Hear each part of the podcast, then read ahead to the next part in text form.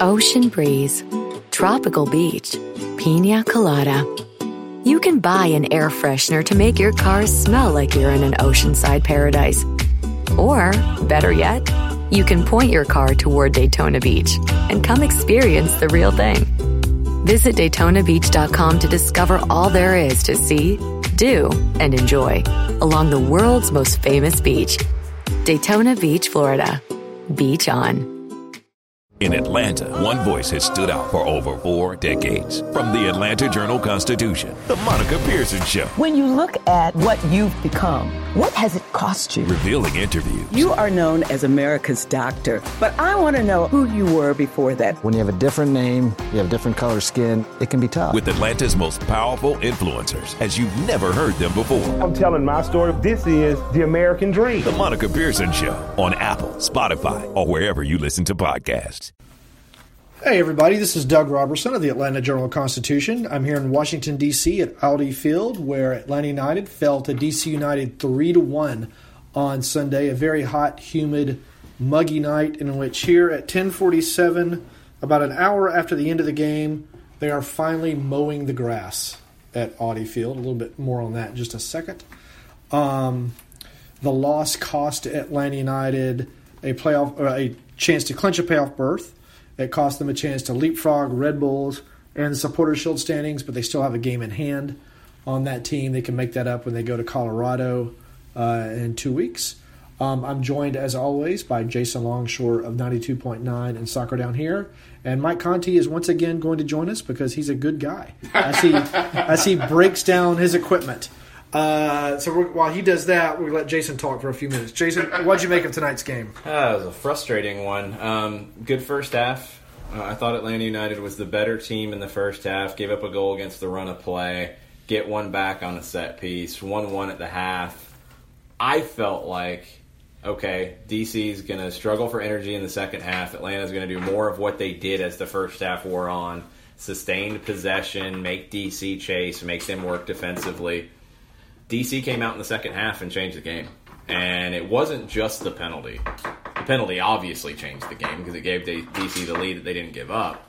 But DC, first 15 minutes of the second half, controlled possession in an extended period of time, unlike they did in any other period in the mm-hmm. match.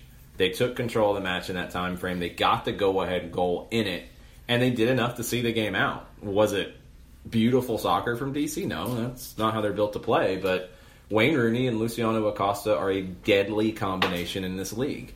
You have a player in Acosta who is one of the best dribblers, one of the best technical players in the league, and you have Wayne Rooney who's one of the smartest players in the league and still has enough in the tank to play the minutes he did in this past week and have a goal and two assists tonight. Yeah, I mean, first of all, fair play to DC, obviously. Uh, the, they desperately needed three points as they changed the playoff spot. Now they're in really good shape, Doug, because they're six points out with three games in hand on Montreal, and they will play Montreal. So essentially now DC United controls their own playoff destiny. We've had a lot of conversations, the three of us, about who's going to be the sixth team in the East.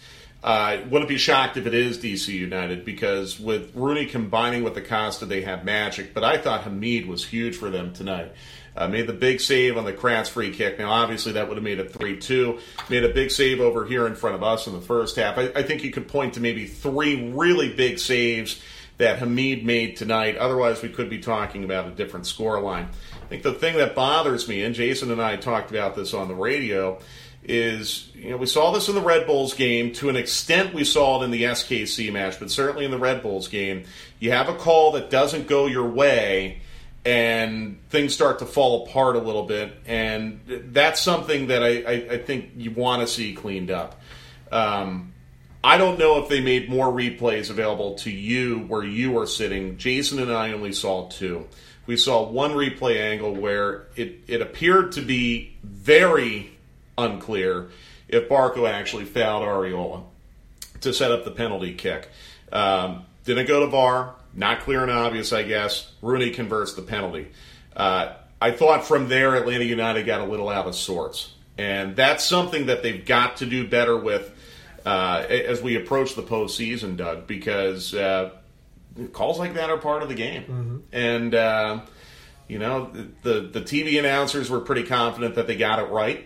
You know, the the threshold of clear and obvious was not met for it to go to VAR. You got to play on. And um, I was a little concerned that I, I thought they they did not respond to that as well as they could have. No, I thought it was a soft penalty, but it was a penalty uh, by a player who did not have a good night. Uh, this is this is something I, I do want to get into that is is really strange when you look at the numbers when it comes to Barco and everybody thinks he had a, an awful night. He created six chances according to Opta. I mean, I'm not saying Opta is the the be all end all, but first half he was he was good, and that foul and what happened afterwards doesn't erase a good first half from him for me. Was he outstanding? Did he boss the game? No, he was good, and I think there's a lot of overreaction right now to saying that Barco shouldn't even be playing for this team right now. That's a little silly. Now, is his spot completely without doubt that he gets to play every game? I don't think he's in that category. I think Josef's in that category. I think Miguel's in that category. I think Parkhurst, and Larentowicz, LGP are in that category right now. I think they're in Sharpie on the team sheet. Barco? I don't know. I think Carlton could give you some of what Barco is giving you. I thought Carlton did very well in his start. Um, did he reach the highs that we've seen from Barco this season? I don't think he did. But I think Carlton showed you enough that wouldn't mind seeing more. But remember last week, Barco was very good in Orlando. Maybe his best performance. My problem with Barco is the same as it's been all season. He simply won't shoot. He had one shot in the first half that hit the post uh, that he could have put in because the goal was open. Then he had another opportunity from about six yards as a tight angle, but he could have at least forced Hamid to do something. He declined to shoot. Second half, same thing. Came down here, another tight angle. He could have put it back across the goal where Hamid would have probably had to hit, just push it away, where Martinez would have been standing there. And again, he declined to shoot. It's been his issue, my biggest issue with him all season is he simply will not shoot the ball. Um, so he creates six chances. That's great. I would love to see what those chances actually were, because you can define a chance in a lot of different ways. If it's that that just doesn't much matter to me at this point. They paid fifteen million dollars for a guy who doesn't want to take somebody on one on one and doesn't want to shoot, and that's kind of an important part of his job. He wasn't brought here to be a goal scorer. Taking people on one v one, I agree. He needs to do more of that, and he does need to shoot more. When he's in a position to shoot, he needs to shoot. He needs to shoot more. I've I've said this with you many times in in our our post games. I want him to be more selfish in the final third, but Barco was not brought here to score a bunch of goals.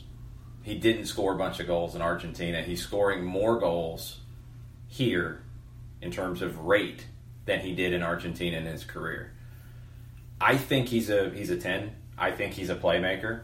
He's not a 10 for this team. He doesn't give you what Miguel Almiron gives you as a 10 because Miguel gives you a complete performance defensively as well, which is something that's vital in that role right now. And he's maybe Then- a little then- miscast. yeah, then, then why bring him here at all? if Because- he's a playmaker who's not going to work in Tata's system, there's no point in having him. If he's going to be on the wing and he's not going to shoot and he's not going to take people on, then he's not doing a whole lot of good out there. I mean, he keeps creating all these chances that you, you point out in our games. He has two assists this season. Two. And one came on a corner kick. Well, then, then, then fire Opta and then fire Opta and fire all of the ratings and all that because I mean, I, I'm just telling you what the numbers are saying, and I think the criticism of Barco gets very harsh, and a lot of that is down to the price tag. Yeah, I mean, it's not his fault. Atlanta United paid 15 million for him. That's not his fault. Uh, it- perhaps that misaligned expectations for him a tiny bit. Uh, I defer to Jason, who knows more about soccer in his pinky than I know about the game. Uh, you, you pay that price tag. Thank you uh, for for the potential, uh, and I think the sample size is still still way way too small to make any declarations about whether Barco has fulfilled his potential. And I do think it's interesting that you know, we're having this discussion after a match in which he had an assist. Um, you know, to Jason's point, he, he did create six chances in the first half. I do agree with you, Doug. I don't think he shoots enough. Uh, I've been vocal about that on the broadcast. Uh, in Philadelphia, it really frustrated me. I, I thought he completely gaffed a, a, chance to at least make their keeper do something. So, yeah, I mean, it, he can be critiqued. Um, I think the big thing that bothered me about Barco tonight is after the penalty in which he was shown yellow for dissent, he was still jaw- jawing with Arriola all the way back to the subsequent kickoff. And, uh, you know, that that's something, again, I think you got to work on a little bit. You got to put that behind you and move on. Uh, but it's not Barco's fault that Atlanta United paid 15 million for him. No. Second half, Barco didn't give you anything. Um, he should have come out sooner. I 100% agree. But to say that his, his whole night was garbage, I, I have to disagree. I didn't say his whole night was garbage. I just don't think No, he had I'm a particularly good you- night. A lot of people Um, are saying that. And I, frankly, I I mean, I really, I'm with you. You needed somebody that was going to come in and make something happen, and uh, I would have brought in Carlton. It was great to see Bello. I love the Bello sub, and that was Um, something we talked about at halftime. I wasn't expecting it in the context of going to three five two. We talked about it at halftime to get his speed on in a four man back line because McCann really wasn't having much of an impact in terms of going forward. It felt like he couldn't get any space to create a cross to create anything going forward. Right. We talked about it that maybe this is a game where you could give Bello that opportunity because DC wasn't attacking down that side at that point. Now, to open the second half, they 100% did. And they changed their, their game a little bit. You saw Arriola go more, Stieber sit more as a right back, and DC changed the game on that side of the field. But when you go 3 5 2 and you bring Bello on, what I love about Bello's performance tonight, he didn't look scared at all. Mm-hmm. Didn't hesitate, tried to make things happen. That's a good sign. I think he's ready for more. I think he's a guy that you can't get more minutes to. But I, I say the same about Carlton. I, I 100% say that from watching him here, watching him in the start with the first team, watching him with ATL UTD2, he is not the player he was at the beginning of the season. He is a first team player, and he needs to be looked at as an option off the bench in games like this where you need something. You need more creativity, you need a spark off the bench. He's your guy. Right. Just somebody who's going to maybe draw a foul. Give give Atlanta United some chances at some free kicks. Yeah, that's one thing that Um, Barco's done well this season. He didn't really tonight. I think he drew one foul. Um, didn't win any of his one v ones, No. and that's something he's generally been good with. It didn't happen tonight for him though. Right, Jason's got to make another call here in a second. One other player I want to talk about really quickly is Josef Martinez, who didn't really get to do a lot tonight. I don't think that was his fault. Uh, opposite of Barco, I think DC United just really kept the middle compact and made it hard to find Josef. He had one good chance in the second half, and he pulled it wide a little bit. He had one chance in the first half in which he had his back to the goal and turned, just spun and shot, just to I mean, I love that he even tried um, because that's just complaining that Barco didn't. Uh, but DC United really kind of marked him out of the game tonight. Yeah, DC played really well. I mean, they they had their game plan. They came in. They knew they weren't going to control the game. They knew they were going to have to sit and look for their opportunities, and there weren't going to be very many of them. And backline played well. I think the pairing, maybe the biggest thing DC's done outside of just Rooney and Acosta building a connection, is Russell Canouse and Junior Moreno. Now you have something in the middle of the field where you can defend like we saw at times with him last year.